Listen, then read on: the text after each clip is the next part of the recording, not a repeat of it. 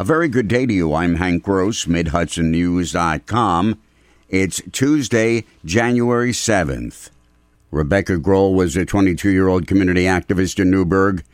She died Sunday after being diagnosed with the flu on Friday. The young woman had been the campaign manager for Orange County legislator Kevin Darien Lujan and also volunteered on the campaigns of State Senator James Skoufis and Congressman Antonio Delgado.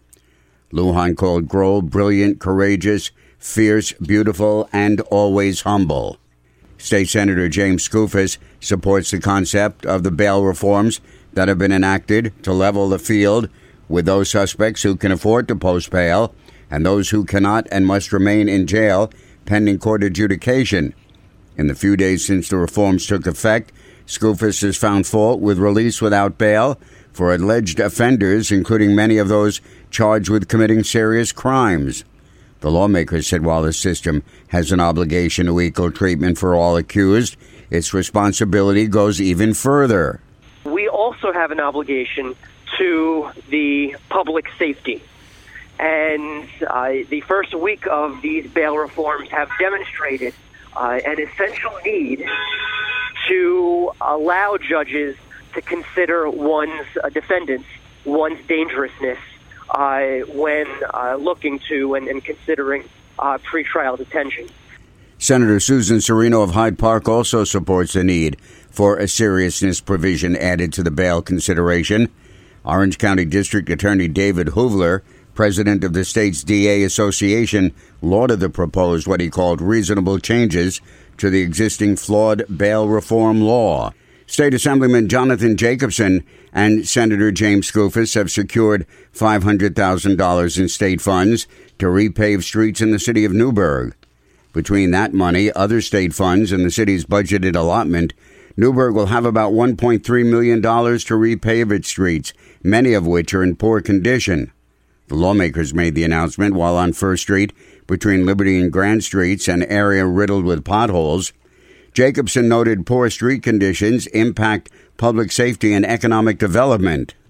When you're trying to promote the city of Newburgh and you have a business and you want them in here, if they break an axle on the way to the site, the odds are they're not coming back.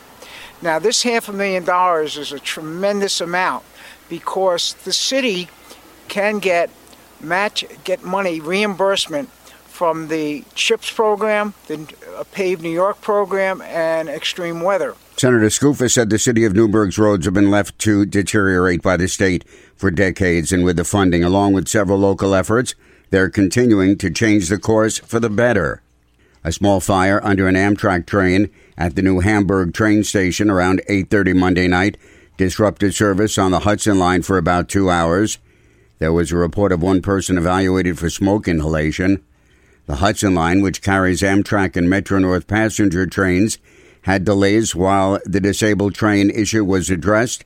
The cause of the small fire was not immediately known. Nuvance Health has named Joseph Mullaney as the new president of Vassar Brothers Medical Center in Poughkeepsie.